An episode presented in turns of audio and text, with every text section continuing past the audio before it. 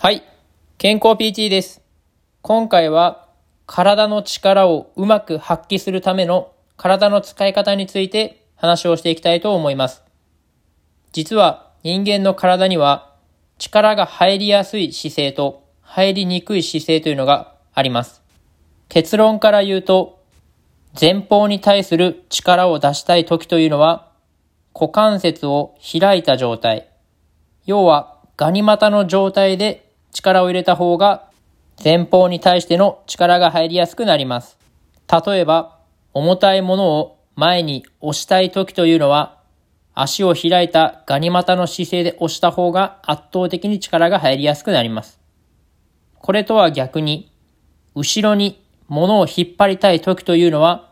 足を閉じた内股の姿勢で後ろに引いた方が力が入りやすくなります。このように人間の体というのは姿勢によって力の入り具合というのが変わっていきます。お相撲さんは入門すると腰割りと四股を繰り返し行っていますが、これも前方に対する力を発揮するためにこの四股と腰割りを行っております。スキーやスケートで止まった状態から前に進む時というのも、つま先を開いて股関節をガニ股にする力を加えることによって体が前に進んでいきます。多くの人は膝とつま先をまっすぐに向けないと力が逃げると思い込んでいますが、